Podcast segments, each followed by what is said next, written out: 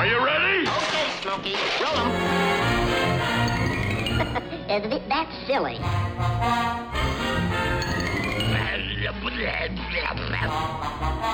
Shoot him now! Shoot him now! Oh, I gotcha. Yes, from Hollywood, we have the most important episode of the, of the 10 we've done so far. Yes, the movie episode. We've only been talking about shorts for a good nine weeks now, so I figure, why don't we talk about Hollywood, movies, everything? And now back to the Hollywood version of That's Not Quite All, folks, the Hollywoodest one that we have. I'm your Hollywood host, Jordan Schmidt, joined by my Hollywood co host. And I'm Mark. Hey, Yes, big shot. yes, and Mm.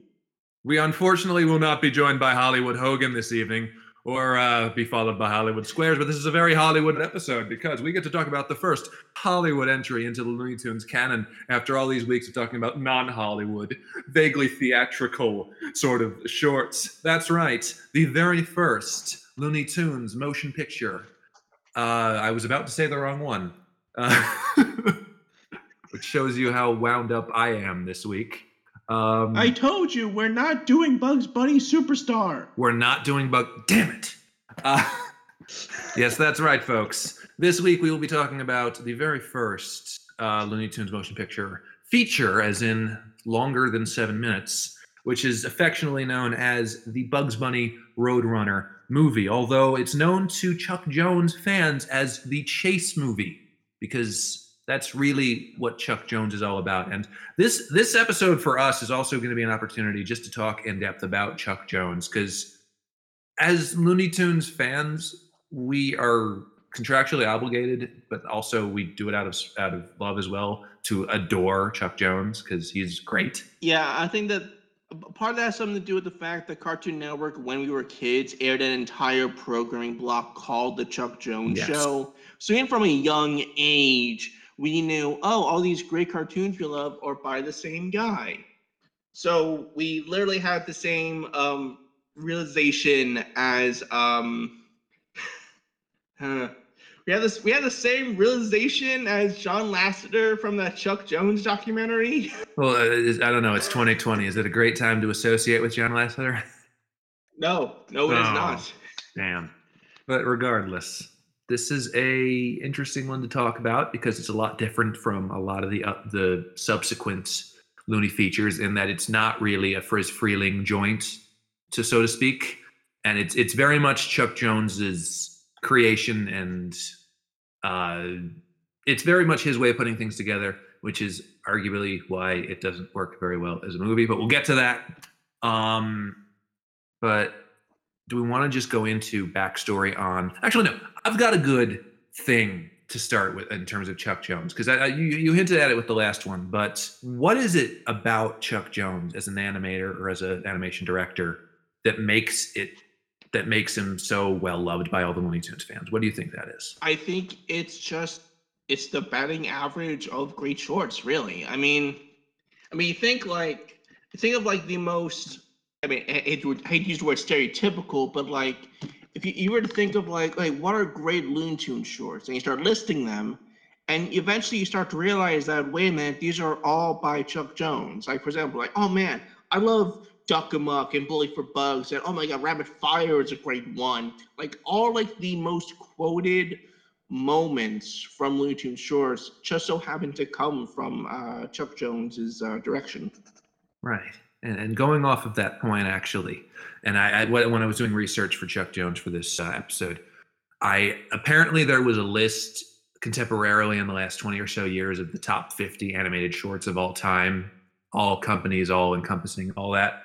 And 10, I think 10 entries were Chuck Jones, and I think five were like like he had four of the top five entries in there.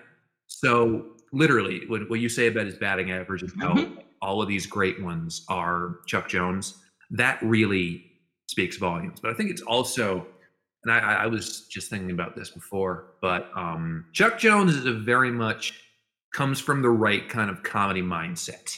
He has the right slapstick sort of influences, and you can you can tell that he wears his heroes on his sleeve, and obviously a lot of the silent heroes of that era. But at the same time, he's a very calculated gag oriented director, especially in the Roadrunner Coyote ones, and even in a lot of the Bugs and Daffy ones.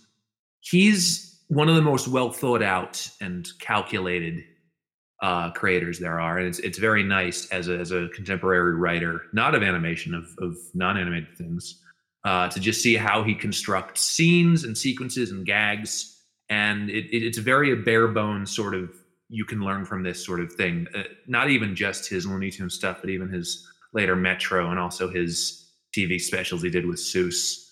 He's definitely a, a, an animator's animator, comedy writer's comedy writer, and um, it's great that we get to talk about him on such a frequent basis. Yeah, and also just and just the fact that he lived long enough to get the the appeal that he deserved, frankly. Yes. You know, like especially in the late nineties, early two thousands, just on all the award shows, apart parts to the fact that in the nineties there was a nostalgia for uh, the sixties and television programming of that Right. era, which of course Looney Tunes are a part of.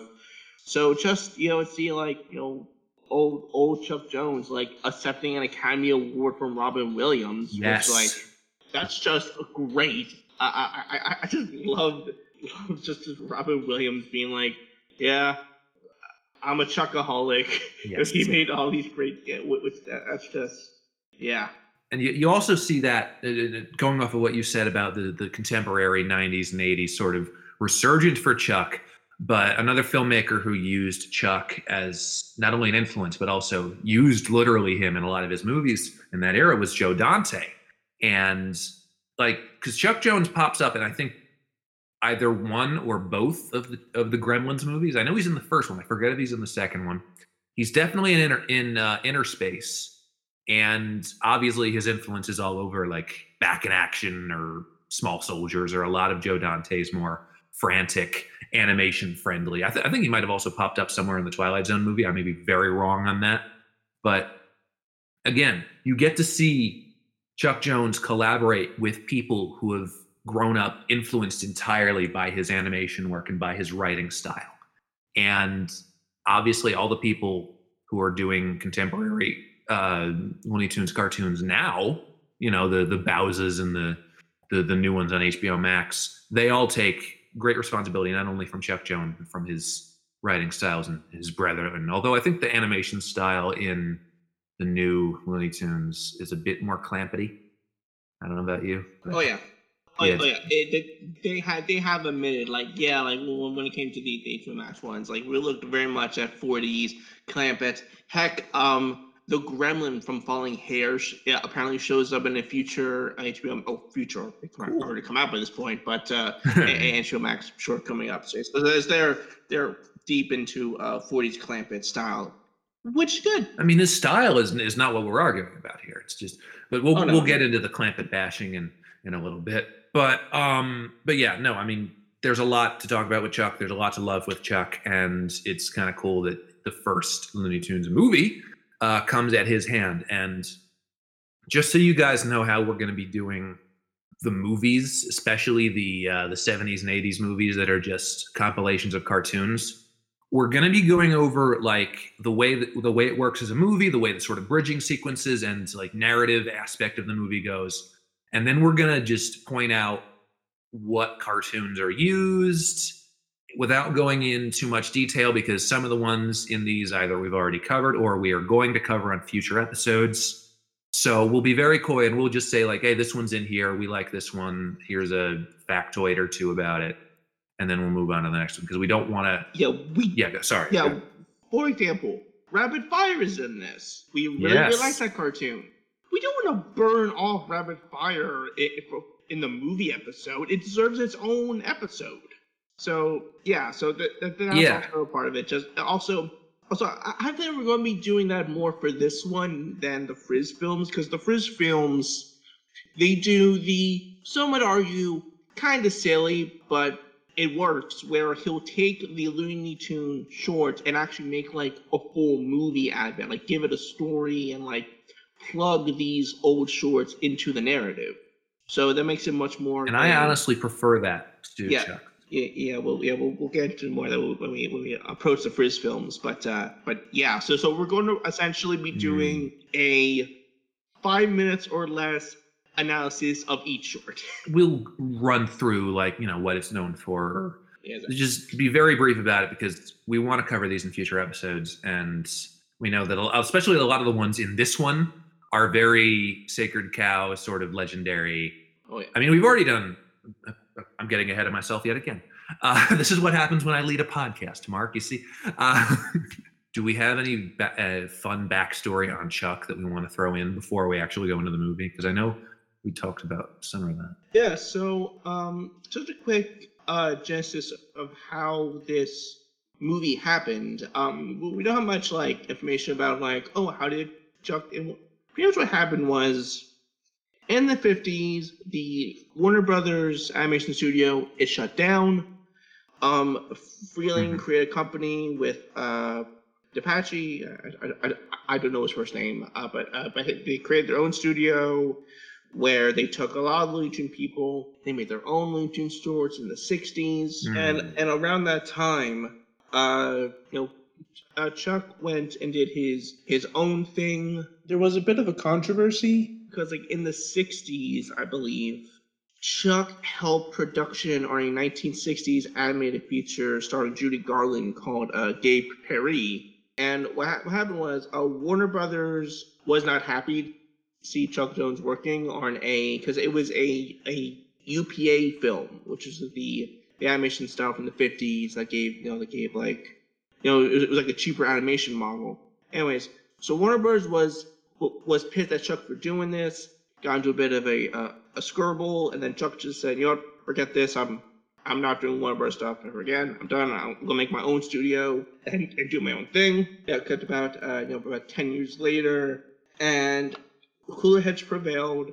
Chuck came back to Warner Brothers um, by doing TV specials for them. Um, he worked on them with Friz. He did. Um, his first short back was the uh, Bugs and Daffy and the Carnival of the Animals. That was the first like Chuck. I've never heard of that one. Eh. I I've heard it's good. I've I've never had the patience to sit through the entire thing because they do the full carnival. We should cover it for this. Oh yeah, you know, eventually. Yeah. So eventually, um, Chuck Jones is he, he has his own studio at this point. So his studio gets to Warner Brothers and just goes, "Hey, let's make a movie. Uh, I'll do a movie of my own shorts." I assume that's what happened because again, there's not much behind the scenes on this movie, so Yeah. it's just like assumption. So Right. so this was made in 1978, and the movie was released in 1979. So yeah, how Yeah. that's how we got here. Exactly. And just to clarify, um, you know, the, all the all the shorts are Chuck Jones shorts. Uh, the the bridging sequences are done by Phil Monroe, because you know that's how this works. You gotta have. I mean, again, Friz would do this a lot better, but Chuck's whole thing is you gotta weave the shorts together with a, solid narrative, and um, you got Phil Monroe to do that. And um, is there any other backstory kind of stuff we need to do before we get into it? Because, you know, No, it was uh, you know, directed by Chuck Jones. Um, Michael Maltese wrote the script for for the bridging sequences. he's credited as Mike. Yeah, it's uh, as uh, as Mike Maltese. You know, to because I guess I guess when you're doing a movie, you want your proper name on the credits. I don't know. He should have been. That should have been Charlie Jones as well. So we'll get into it. Um, already, just from the opening, that's not all folks gag. You can already see a difference in animation, just from Yeah. how simply and honestly how cheap it looks, especially compared to a lot of the later um, shorts that are going to be in this movie. But yeah, th- there's a running gag in here about the, the, the that's all folks sort of emblem popping in prematurely and uh, you know it's at the top and it's and then bugs literally has to look at it and go that's not all folks and this will come back but Mhm. um opening sequence uh we get we lampshade that it, this is basically initially called the chase movie which is a very chuck jones kind of thing because later parts of this examine the history of the chase and it's really what all chuck jones cartoons are all about so making this about chases and, and is going really in depth on what makes chuck jones cartoons funny so it, it this this movie, what I like about it is that it's very much a look into Chuck Jones's comedy mindset. It's basically Chuck Jones through bugs lifting up the sort of tent of the animation tent and saying, "Come in here, see how I work, see how all of these sort of flow." Yeah. Um, so we get into the bridging, which is basically this whole movie takes place in Bugs Bunny's sort of his Hollywood mansion, essentially, and it's like his Yes. his house is like a, a Frank Lloyd Wright kind of It is. architecture. Uh, he's literally sunning himself on his mansion. Yeah, It's it's exactly it's exactly based on Franklin Lloyd Wright's uh, Falling Water House, which yeah. I know all which I know all about thanks to my uh, history of American art class that I took. I didn't pass it, but I know about that house. I know all about that house. Yeah, yeah. wow. Franklin Franklin Way Lloyd, go, Lloyd Wright was a uh, he's a very big personality in the architecture world. Um, bit bit, bit of a uh, of a stubborn uh, mule, but uh, yeah, he made the Falling Water House that's located in the Poconos, I believe. I don't know. I, I if I'm going to the Poconos, I'm not going to see architecture. yeah, it's it's located somewhere in in a. So we, we get our, our bug sequences, and he's sort of setting himself on a lounge chair out on his patio. And Mel Blanc, in the past 15 years since stopping production on the WB stuff, has aged a bit. His voice in this is noticeably more gin soaked and raspier than it was in the original Warner Brothers run, Yeah. even though his Bugs is still really good. Like, Oh, yeah. there's just a noticeable difference. Not as noticeable as Quackbusters, but noticeable. Um, oh boy, that's gonna be a sad Yeah, we'll get to. I, I happen to like Quackbusters, as- as- aside from you know the, the disparity of that. But I, I I also just don't like insulting Mel Blanc because he's Oh, a legend, and even if his bugs is a little dimmer, he's still doing great. Oh yeah, oh yeah, it's still really good bugs. Yeah. The uh, the bridging goes into detail about Bugs' exploits, and he's got all these portraits on the wall and all these other characters. You know, the Elmers, the Wile E. Coyotes, the Pepé Le Pews, and everything. Uh, there's a picture of Yosemite Sam that is shown that Friz gets a little credit for, and I, I like the little touch Mel Blanc does here, where when Bugs does a brief Yosemite Sam impression, it's still in the same sped up Bugs tone. Like instead of just going just dropping it and just doing full sam it's just it's literally bugs doing sam so that works after this we get into the sort of history of the chase kind of sequence which i- i- if i could get a good comparison here this history of the chase bit where we go back in time and we go to like cavemen in the 1920s and all these different types Uh-huh. uh, it's very reminiscent of the beginning of History of the World Part One. I don't know if you. I don't know when the last time you saw that one was. I that's one of the I that is one of the few Mel, Brooks films that I I've seen clips of. I've seen like the the Jesus bit. Uh, I've seen that. Yeah. But besi- aside from that, and of course, and of course, the Biggus Dickus and all that. But I haven't seen the uh, the full film. Wait a minute. Wait a minute. Hold on. Go back. Biggus Dickus is Monty Python. All right. We'll watch it one of these days. It's it's it's pretty good. It's not my favorite Mel Brooks because my favorite Mel Brooks is uh, Young Frankenstein, which is my number one favorite movie of all time.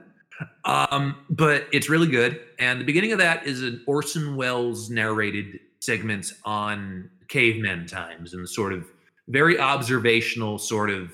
I'm not going to spoil the opening joke of that movie, but it's basically using cavemen and the, even the beginning of 2001, honestly, and going to very lowbrow sort of um, ways with it. But yeah, I like the drawn out nature of the little Star Wars crawl that leads up to this. Which I, I found it so funny to watch that and go, oh yeah, there was a time where Star Wars and the people who made the Looney Tunes coexisted. They both Yes. existed at the same time. So it's the Star Wars parody, and this was this was '79. So this is like, so Two years later. it. Terms of references, this is actually a new thing they're making fun of. It's a topical joke, yeah. And also, also what I found, what I found kind of funny is um after after the Star Wars thing, and Bugs is just explaining the universe, just in my head, I'm just going, oh, so this is uh Bug Sagan. Billions and billions of wabbits. Hello, I'm Carl Bug Sagan. I'm going to write a movie called Contact. But yeah, th- th- there- there's this caveman sequence, um, which we get into.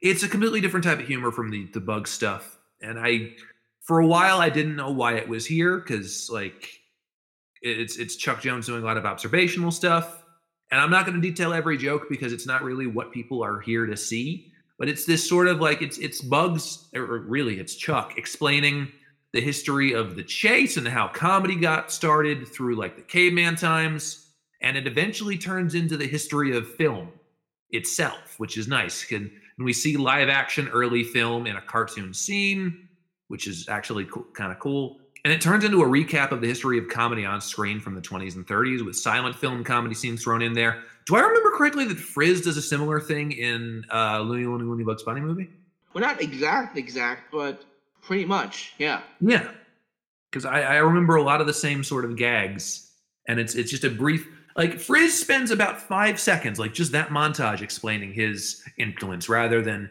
Chuck spending a good two or three minutes in this about his influence.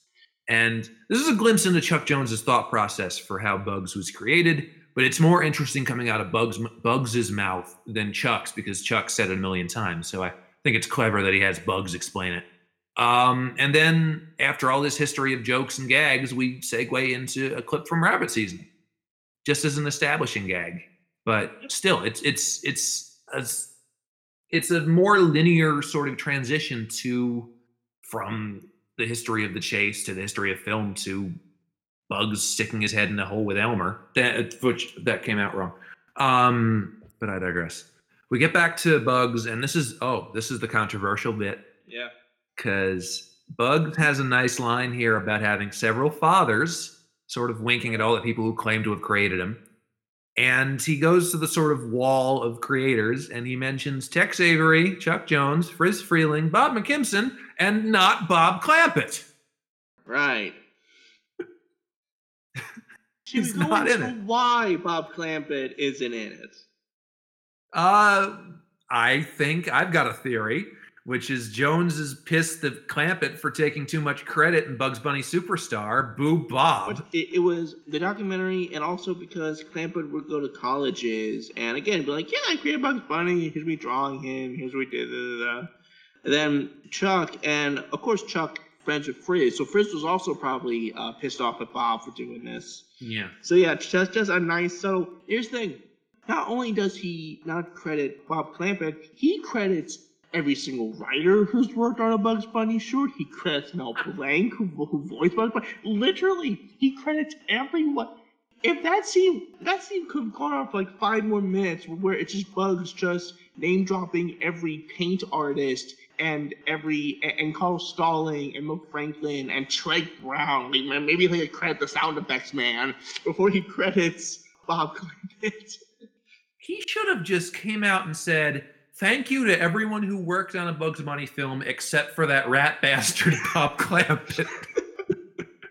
he does point out, again, like as you said, he points out the writers like Tedd Pierce and Warren Foster and Mike Maltese, Mike again. And of course, there's a very heartfelt bit where Bugs, as Mel Blanc as Bugs, gives a thank you to Mel Blanc, which is really cute and sweet. So for giving him, you know, something about like has a million, a man of a million voices, but he was nice enough to give me one of his, something along those lines. I didn't write it down. Um, and before we go into the actual montage of shorts, which are basically presented simply as that, like this movie just sort of doesn't really bridge the shorts around a whole story. The bugs at his mansion thing is sort of the story. It's not really a linear story. It's it basically is a glorified clip show. And but Bugs makes it clear that all of these are Chuck Jones cartoons, and all of the cartoons here are Chuck's. Bob. and just Bugs going, uh, who who goes by the unlikely name of Chuck Jones, which Yes.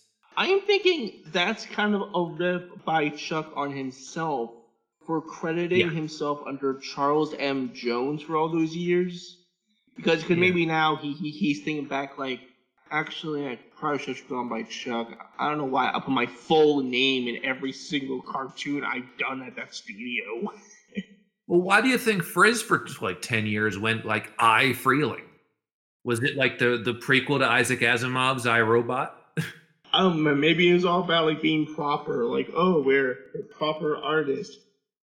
Here's our hmm.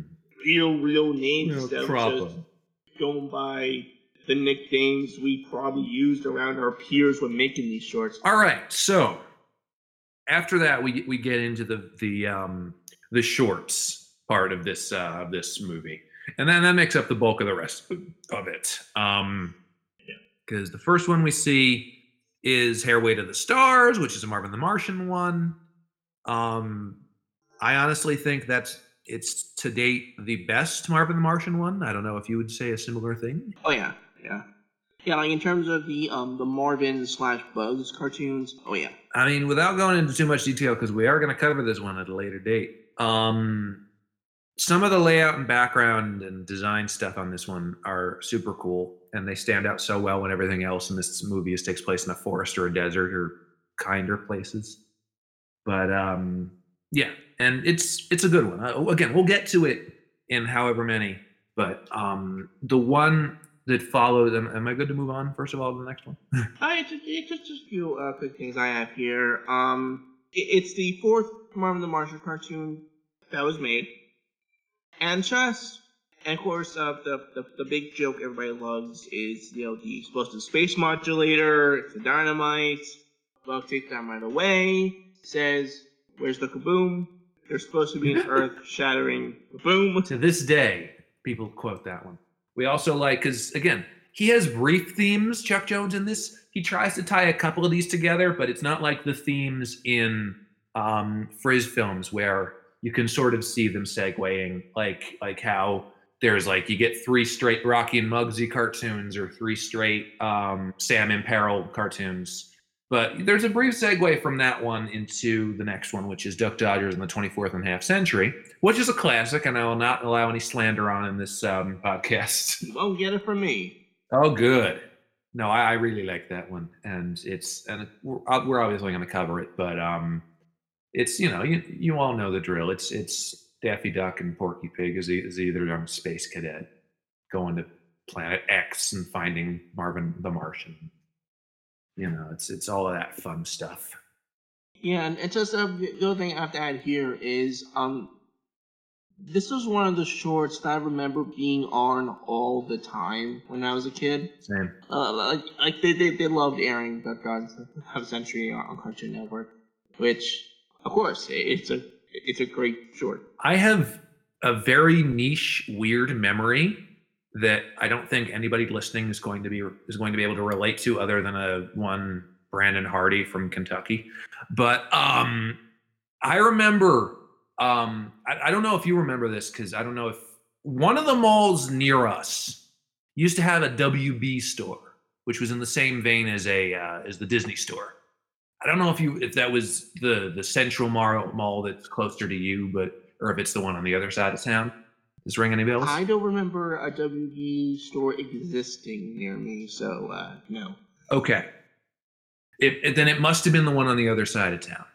Um, but I remember going in because I must have been like maybe like four or five when this was still there, and I remember going in. They had this sort of weird mini climb in spaceship kind of deal.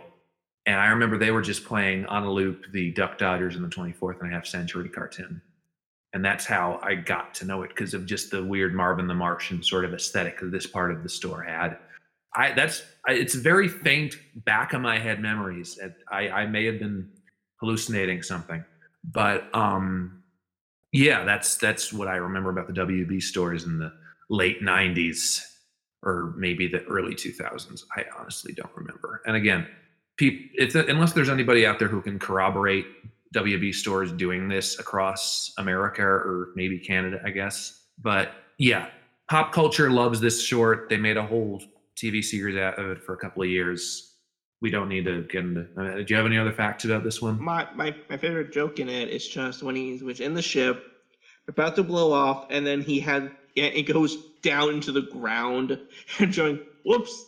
Had the silly thing in reverse. That always kills me. That always slays me. That's a great one. I don't know why.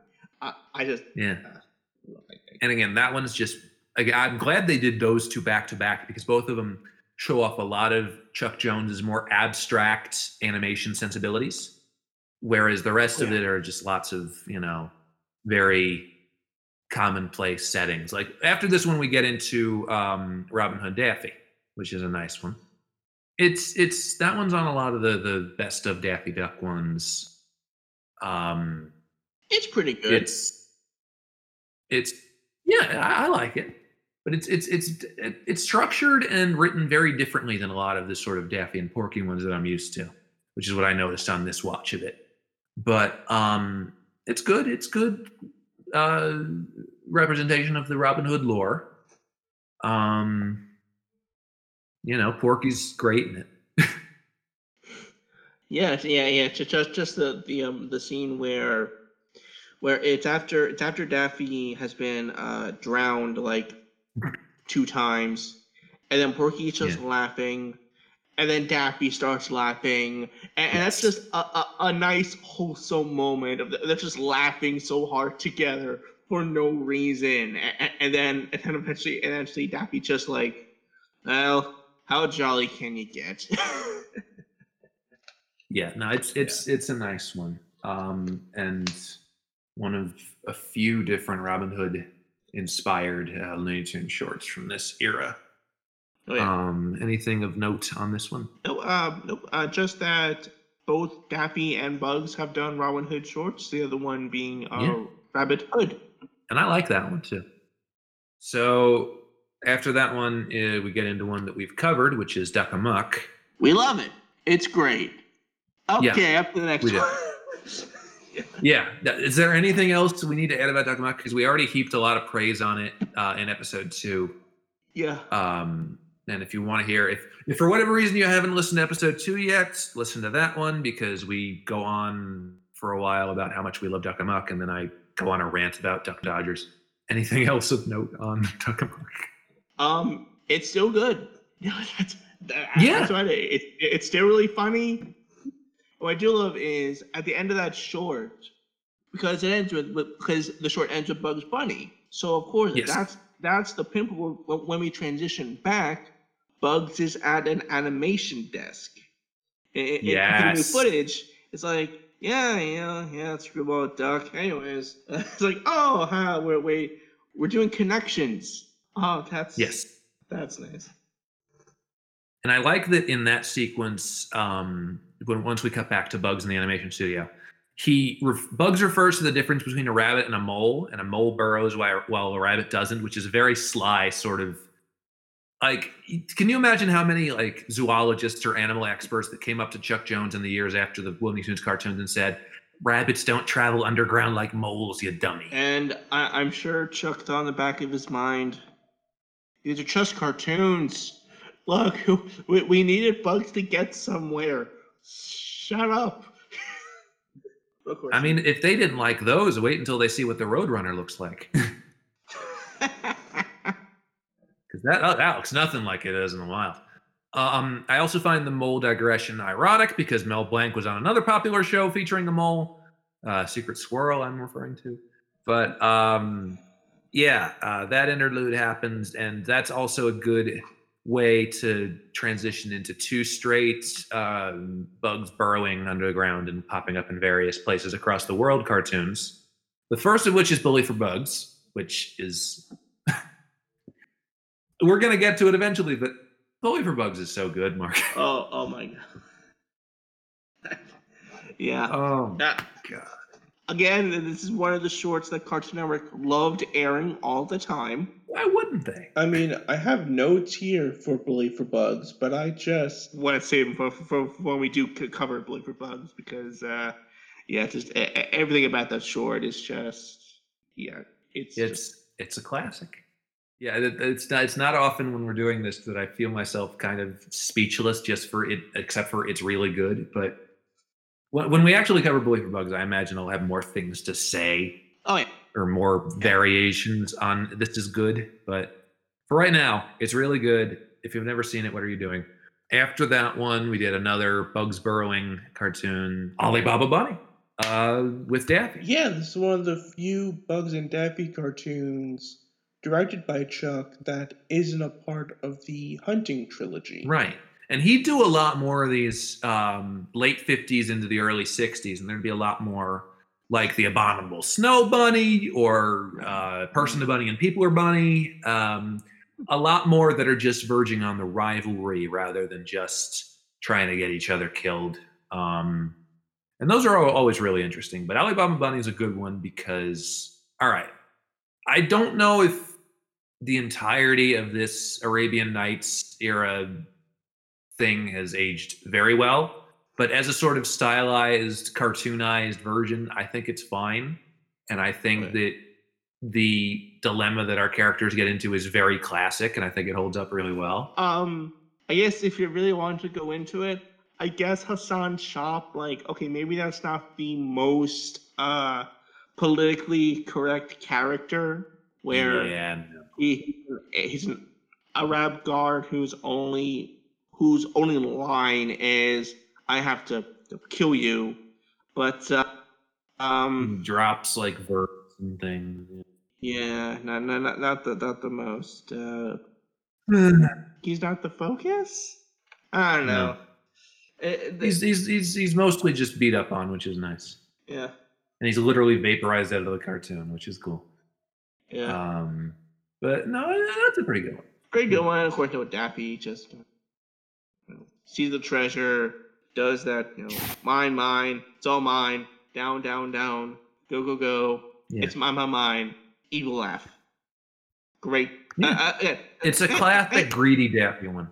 Yeah, oh yeah, way more, way more of a better greedy Daffy than say, um, ducking the devil, for example, where yes. where like like Daffy's greedy, but it's not a fun greedy. It's more like Daffy's like actually being a bit of an intelligent greedy.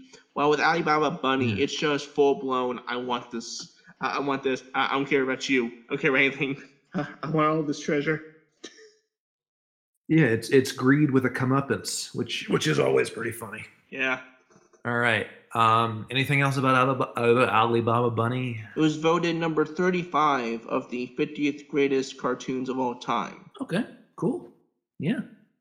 And then we get one more Bugs and Daffy one for the road, which ends up being uh, Rabbit Fire, which is a classic that we're going to get to very soon on this. But it's, Yeah. you know, it. What what what else can we say about the sort of um, hunting trilogy? I mean, it's it's timeless. Yeah. Yeah. yeah, that's it. Like, like we, we literally cannot say anything else about this short until maybe next week. I don't know. Yeah. So, the, the next short. yeah, we'll, we'll be very coy on that one. Yeah. But uh, yeah, after after Rabbit Fire, Chuck Jones pulls a fast one on us because instead of doing more Bugs and Daffy or Bugs or even the Roadrunner that hasn't even been um, uh, introduced yet, he throws in a Pepe Le Pew cartoon for some reason. Yeah, and now and the uh, and the transition in order to, to, to get to uh, the uh, Pepe Le Pew cartoon was that um, we did talk about this, but the transition from because because there there's the bit where like Bugs is looking at a female uh, rabbit. He's like, oh man, well Oh yeah. why couldn't I be uh, with her? Because because every single time I go somewhere, I'm with this Hmm. cowardice, and it's just this long pan up of a Daffy portrait, while Bugs is just talking about how arrogant and like just do all these horrible things about Daffy Yeah. Duck. That was a good one. No, no, no, but the the, the Pepe Le Pew transition. What, what was that one?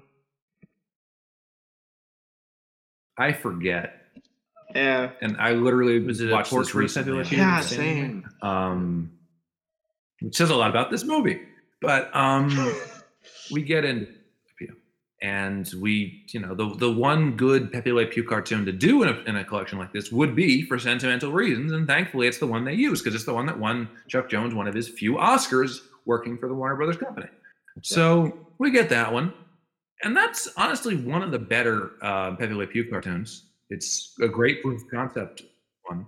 The only negative thing I can say about it is um it's shortened. Yeah. Given it's been a while since I've seen this cartoon, so I don't remember which part was edited. I do know that the glass suicide attempt joke, which oddly enough was the joke that would get cut the most out of like TV airings because that is a pretty dark joke. Yeah. That, that joke stays in, and I I don't know what got cut out because I mean it's an hour and a half movie. I'm pretty sure if you wanted to Yeah. go, uh, I'm pretty sure that joke could shade off a few gags at the end to get the full shorts because of the ones coming up, but that's beside the point. Yeah, I mean, and for the record, I do also love that glass case gag, just for the the one shot of Pepe freaking out and having like 17 heads. I love that. I love that one so much. But are we good with uh, sentimental reasons? Any other facts about that one? I like the bouncing. I, I, I really like the I really like the the the, uh, the, it, it- it's the cuts from Frank and Cat running away to just this pleasant little music cue of Pepe Le Pew just bouncing. And the other fun fact I have about Pepe Le Pew is how his legacy sort of mired the person he's based off's legacy because Pepe Le Pew is undeniably based off of the actor Charles Boyer, who is a sort of very much a French lover type from the 1930s and 40s in that era. And one of the lines that has been attributed to Charles Boyer is that sort of come with me to the Casbah, we will make beautiful music together sort of thing. And Charles Boyer never said that in any of his movies. It's because of a lot of the Looney Tunes that have, you know, like made that legend with Pepe Le Pew and also with Bugs in um forget the name of it, but it's in Looney Looney Bugs Bunny movie. It's the one with him and Yosemite Sam uh trying to steal Granny's money. That that's a classic. But Yes, yes. um characters like that saying come with me Zuzi Casbah have said that line more than the person the freaking character is based off of has said that line, which is very fun. Yeah. That's uh that's our Pepe short, our, our obligatory Pepe short. So we we transition back to Bugs' place. This is a transition I remember. Oh good. We transition back to Bugs' place and we just hear frantic piano music playing. And then we, we cut to Bugs and he's just, yeah, I I, I played this extravagant music piece uh, uh, uh, under 30 seconds. It's a new world record. The minute waltz. just- yeah. And what's funny is, and this is a little uh, a personal thing for me, that frame of Bugs at the piano with the golden piano and the carrot uh, candles set up, that's based on an actual Chuck Jones painting. That, that, that I know that because uh, a friend of mine has that painting in, in, in his living room. Yeah, uh, of, of, of Bugs Bunny going piano with cat. So so yeah, so I, I find that music like oh yeah he, he I, I don't know what I don't know when Chuck Jones painted that, but I assume it was around that time. You know, that, Yeah. that was a side hobby he did. He made shorts and also did paintings Yeah, of his characters, and they're great and, and, they're gorgeous paintings. Yes, no, I, I have no doubt. But you know, that's a very Chuck sort of thing, and and from there we segue into like the sort of musical uh, Bugs Bunny shorts, and and he picked two classic ones. I'll give him that.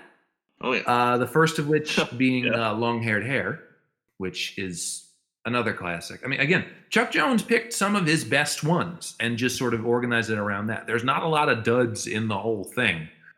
And Long Haired Hare is another just really strong one that has been oft parodied. I mean, the week we record this, Robert Smigel, um, former SNL writer, has said it's that Long Haired Hare is one of his influences on a lot of one of the couple of the comedy things he's written over the years. Uh, one, one of several comedies. He's he's very influential. But um, yeah, everybody knows this one. Everybody loves this one. It's a classic. It's Bugs and Giovanni Jones, the opera singer, going at it. My only uh c- complaint is that the short is literally cut in half. Yeah, You have the setup, which is the opening Yeah. thing, of course. You know, Bugs Bunny's music, then the opera singer is performing, gets thrown off by Bugs' playing, so he goes back to him and just destroys the instruments. And then we we cut we fade to black and we fade back into the end of the short, which is when Bugs impersonates the great composer Leopold which is probably uh, honestly I, I do think that because the Dude, the classic thing about Bugs Bunny shorts, and the thing that was kind of Chuck Jones's um, mythology about Bugs Bunny is that the best Bugs is ones where he's minding his own business, and then an outside force messes with him. And that's definitely what that is. Honestly, this is probably one of the probably one of the harshest, but also funniest messing with because Bugs knows exactly what this guy does and what he's into so he just completely screws with him by having him hold these long, long notes. Yeah, that and that whole bit again. We'll, we'll eventually cover this, but that whole bit is is genius, and one of the Oh, yeah. most one of the most memorable Bugs Bunny bits I think ever. And then, of course, the most famous musical involved Bugs Bunny cartoon ever follows that one, which is What's Opera Doc, which what needs to be said about What's Opera Doc? It's basically the closest the Looney Tunes ever got to art, high art. The short, no cuts. There are No. no edits for What's Opera Doc. It's the entire cartoon from start to finish. And and what's great is is you've spent about an hour and actually yeah yeah an hour. So you, by this point you spent like an hour watching this guy's work, and then you just go to What's Opera Doc and you really understand why it is so good. Just the, the backgrounds and the music and just like you can tell so much effort. Not not that effort didn't go into the other shorts that are in this film, but you can clearly see why this one's the big one. Yes. You can see, see why this one gets all the praise in comparison to all the other shorts we've seen in this uh, film. and I think I think in the same list we've been referring to all episode. I think this was was this named number one of the top fifty cartoons of all time because I feel like it was. Oh, oh yeah, Yeah, yeah. and and deservingly so because it's it's so much of what this cartoon does is beyond what cartoons were previously capable. And we'll we'll talk about this in length in another episode. I know we've been saying that a lot but we want to do all of these justice instead of just cramming them into something in a movie. Yeah. but um the last of the bugs bunny ones that are done in succession is one we covered literally last week which is operation rabbit yeah, and and this was why because you were talking about how you remember this short, but you don't know why Oh. uh, until the Golden Collection. The reason you remember this one so well was because it was in this movie. Well, and the thing is, and I, I should have said this far earlier, is I didn't watch this the, the the Bugs Bunny Roadrunner movie very often as a kid. Neither did I. I would watch it maybe once or twice, or if it, it was on, it would be the tail end. I would always catch it around when the Roadrunner bits would start, and of course, the beginning of that is you know seeing Wile E. Coyote against Bugs Bunny, and that that must have like, hmm, I, I know this cartoon, but I forget where. Well, here, and it it works here because it segues us perfectly from the Bugs Bunny portion to the Wile E. Coyote portion because both of them feature Wile E. Coyote getting his handed to him by an animal that doesn't even need to try. So transition into the section that it's a clear cut 19 minutes of I'm I'm assuming one must be just Chuck and Mike's favorite Wiley gags for, from the old studio days. Yeah, it, it really seems like what would now be referred to as a supercut of just wall to wall, back to mm. back Wile E. Coyote Roadrunner gags. And I I went through and I, I I delineated which ones come up from which. And there's a lot of repeated ones. There's a couple that are like like a lot of a lot of this sequence went back to the well with a couple of different cartoons, including like To Be or Not to Beep or um There They Go Go Go or whatever. But um you get a lot of spread out ones and you you only actually get one from Fast and Furry-ous, which is the first one that we covered last week. But you see a lot more that are from the later later 50s uh, more abstract desert era of Wile E. Coyote and Roadrunner cartoons, which is good because that was when the weirder, more wilder um, gags began to come about. And I, I do kind of, and there's a lot of those in this. I do love those. So I have I have the list here of all the ones of you know every every gag in succession from by which cartoon in order. uh, and I'll just I'll just go through them. Um, uh, the intro sequence You with have the Latin 60 names. seconds. Go. no, not 60 seconds. I, I can't do it in 60 seconds. I can't even do the minute waltz in 60 seconds. But bugs sure can. Um, all right. Uh, the intro sequence with the Latin names. That's from Hip Hip Hurry. Um, right after that, the smoke and cliff gag from the intro and the ja- and the jackhammer scene right after is from Zoom and Bored. Uh, we follow that with a lasso gag from To Beep or Not to Beep. Uh, we have two consecutive bow and arrow gags right after that one. One of them is from Zip and Snort, the other is from Guided Muscle. We have a cannonball gag immediately after that one from Zip and Snort. Um, we have the setup to the Steel Road Wall gag from Stop Look and Hasten.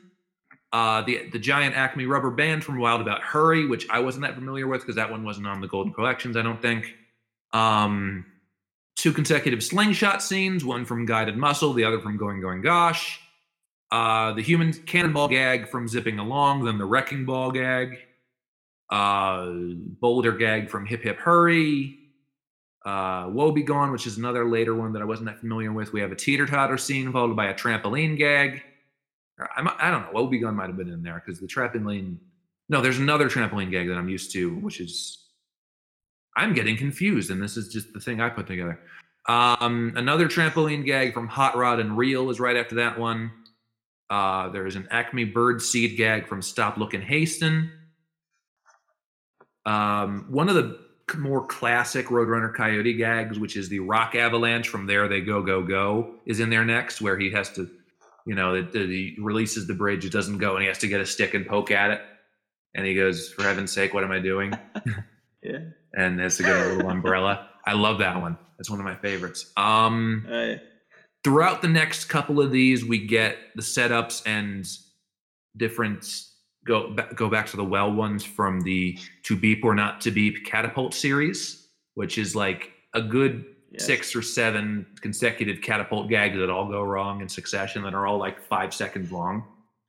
And we just get them interspersed in the next couple of these. And I love every single one of those in the original To Beep or Not to Beep category, um, the cartoon. Um, so we have that one. We have the Whoa, Be-Gone High Wire one, which is great. Um, we have Going Going Gosh, which is the Wiley. Coyote and drag gag, where he's a hitchhiker and then Roadrunner come, comes in, which is great. Um, then back to the To Be or Not to Be catapults. And then we finally get the payoff of the steel wall gag from Stop Look and Hasten with the leg muscle vitamins, which is another great gag. Uh, the spring coil gag from Scrambled Aches is back there. Back to the catapults. And then we have the Fast and Furry-ous Superman gag, which we just covered last week, which is a great one. And that's followed by the Batman gag from Gee Whiz, which is honestly even funnier than that one because of just the frantic look when he realizes the wings are gone and he's trying to flap nothing. I love that one. Um, another catapult gag, which is great. And then this was one that I wasn't familiar with from the Golden Collections, but I think I was familiar with just from this one, which is the um, the Hopalong Casualty one with earthquake pills. Yes. Oh, Earthquake pills. Yes. that one works so well.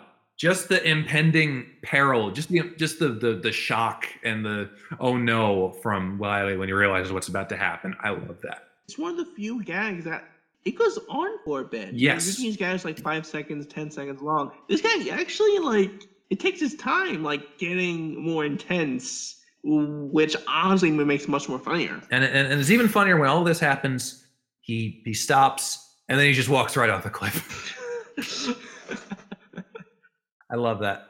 And so after that is the payoff, the end of the the catapult sequence, which it, again a very long payoff of him trying to figure out why the slingshot won't go, and he literally has to jump on top of it. And then the last one we have is the uh, the, the rocket sled gag from Beep Prepared, which is a, a explosion to end it off with. And Chuck is nice enough to sort of segue that into Bugs Bunny stargazing on his uh, on his porch, and um, Yeah. he puts a button on the whole history of comedy thing, and it's a very sweet, good-natured Chuck Jonesian string of beliefs on comedy, and I, I kind of like it a lot here, and it sort of puts the whole thing into perspective. And we, we end with a little constellation of Wile E. Coyote and the Roadrunner chasing each other in the sky, which is again very Chuck and very cool. And right before the movie ends, we get the phrase that ended up as the title of our podcast, which is "That's not quite all, folks." Because the credits didn't happen yet. No, you know, oh, you know, credit when credits due. And okay, okay, this is a, a little nitpick for me. And like honestly, this is something that it, it kind of annoyed me a bit, but not too much. And I'm not giving Phil Monroe uh, crap for the way he helped animate these Yeah. sequences. The lip sync was a bit off for me. yeah, Like, especially, especially at this moment where it's like, yo, credit when credits due. Bugs' mouth starts moving three seconds before the audio Yeah. kicks in. a- a- At, least for my copy. So that, that that always threw me off. Like, oh, hey, like is that registered my DVD? Nope, that's just how it was. Okay. Uh, So then we just uh, cut to the credits and credits for all the people who've animated on the shorts. You know, like uh, under animation, just gives like you know gives like Phil Monroe and like all the other animation people, and then just and many more because there's just so many Yeah. animators. And you know, go through it all. You know, uh, Carl Stalling gets a credit. Milt Franklyn gets a credit. Treg Brown gets a credit. everyone but Bob. Everyone but Bob. Yes, everyone but Bob. Heck, his wife gets the movie is dedicated to his wife, so his wife gets a credit. And, like literally, everyone gets a credit, but Bob.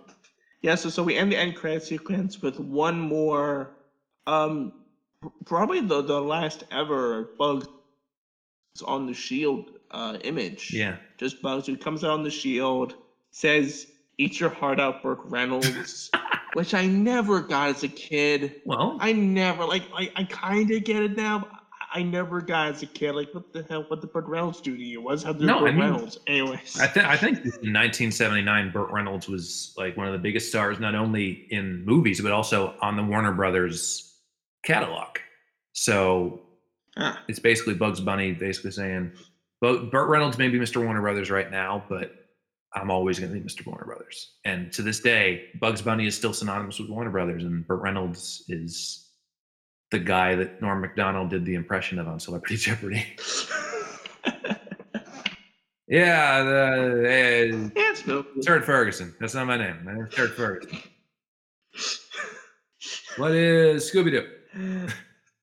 yeah. And then we finally uh transition into just the credits going. That's really all, but like underline. That's really all, folks. We mean it. No, it's just very Chuck to be like, okay, we swear we're done. But yeah, that is um that is the Bugs Bunny Roadrunner movie, and uh it's it's it's fine. Yeah, it's good. Um, this was always. I mean, not to give, uh, to gi- give the game away early, but this is always my. Uh, okay, well, in terms of the Bugs Bunny Looney Tune films, uh, this is my least liked, which is so crazy because I adore Chuck Jones. I, I love the guy, and yet his movie's my least favorite. That that never computed with me. Just how does that make sense? This is literally a movie that has killer shorts. Every single one of them are great, and yet it's the ones from Friz who is my second favorite Looney Tune director. He's pretty good too, but it just ah that, that always uh always uh confused me for, for for my own personal taste. You know? Yeah, and I, th- I think that's just what it is. I think that the individual shorts in this cartoon in this movie are all really good, but I think just the fact that it's only nominally strung together by a very simple, easy bridging device, I think that that makes it a little harder to work as a film. It, it's again, it's not really a, a film as much as it is a collection of shorts that are sort of strung together by a theme, but not as much as the the later Friz Freleng ones. And that detracts from a lot of the greatness of these shorts because these again all, these shorts could be a lot of five out of fives on their own but because they're put together and not really strung into a plot then that's that just takes away from them it occurs to me now maybe this kind of served the purpose because before vhs's and before a lot of you know, the Golden Collection and stuff. This was the way that people would just go out and see the Looney Tunes cartoons, other than on TV. This was an organized way of saying, okay, all the great ones are on this movie, and that was, was what this was for, as well as sort of the early VHS ones and a lot of these early um, short-led movies. And until we'd get the Golden Collections, we wouldn't really, you know, we would keep doing things like this and collections like that. So um, I see why it was made. I see why it was done this way. I think it's good, but it could have been better. I could see how this movie could have been kind of like a nostalgia Yeah. thing for for people, you know, because I I think if 1979, okay, the Bugs Bunny show aired in 1955, correct? Something like Around that. yeah. Uh, I don't know when the Bugs Bunny show. So around the 50s. So by the time this movie came out, you probably have people who were in college and like every college student have a bit of a nostalgic uh, desire, you know, uh, for our generation, it's um like maybe like buying a GameCube and buying all the games you Yeah. play as a kid and play those again.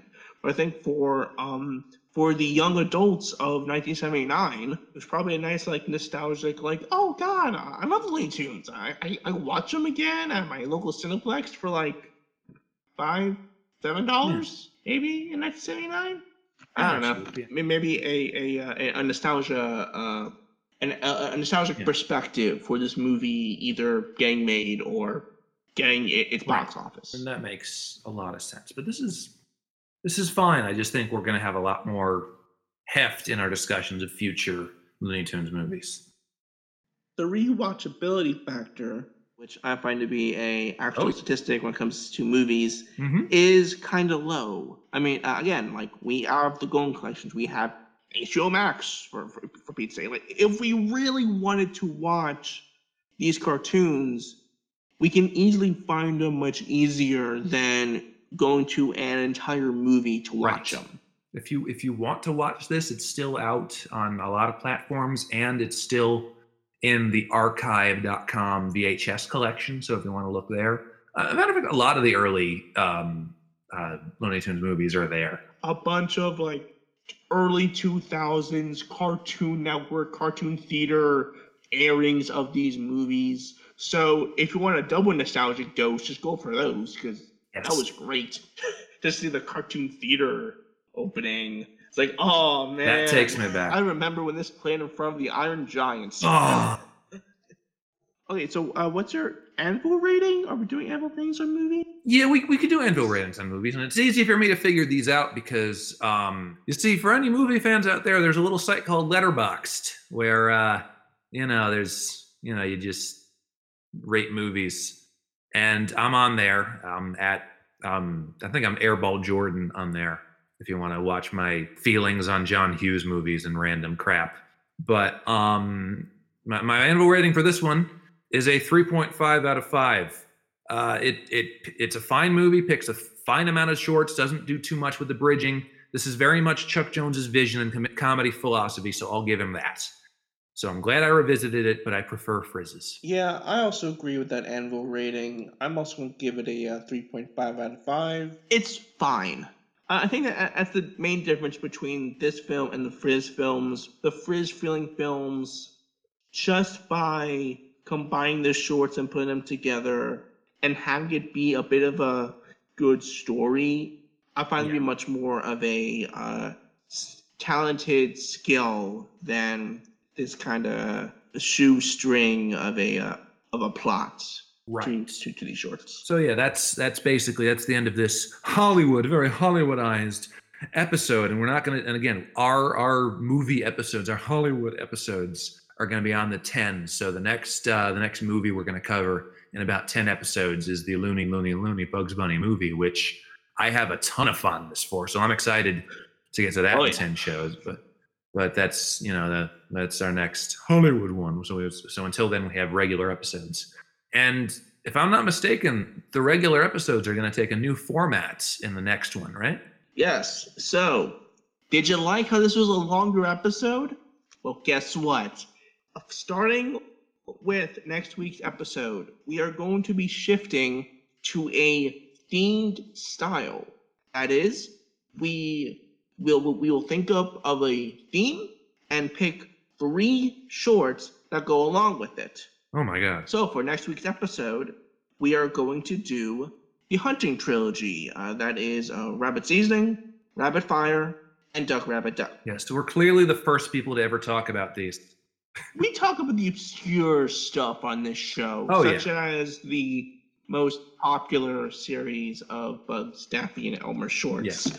But we are going to try and find uh, things to say about it that haven't really been said before and different perspectives about it. And this is also going to be an opportunity to talk about Duck Rabbit Duck, which is forgotten in comparison to the other two, Rabbit Seasoning and Rabbit Fire. And we can I can sing its praises a little bit because a lot of my entry into the Looney Tunes fandom is sort of waiting for that one to be released on DVD so I could finally watch it. So that'll be an interesting one next time. And but yeah, it'll be a very spirited commentary. But we are doing three episodes or three cartoons per episode from now on, which is very nice. And also, if you have any thoughts about these shorts, you can send them to us on Twitter using the at that underscore loony Twitter handle, and we will read your comments at the end of the show. So there is a possibility that we will have your thoughts read in each episode. Exactly, and that'll be very exciting um, to get you guys in a part of it. Oh yeah. Speaking of Twitter, if you want to follow each of us individually on the platform, you can follow me at Mark Halem 1995. You can also follow me at Tall Guy Schmidt. like we've said, if you want to keep up with the podcast, have an avenue to get your thoughts out on each short coming up, you can follow that at that underscore loony. Or you put in the podcast's title, We Are the First Results.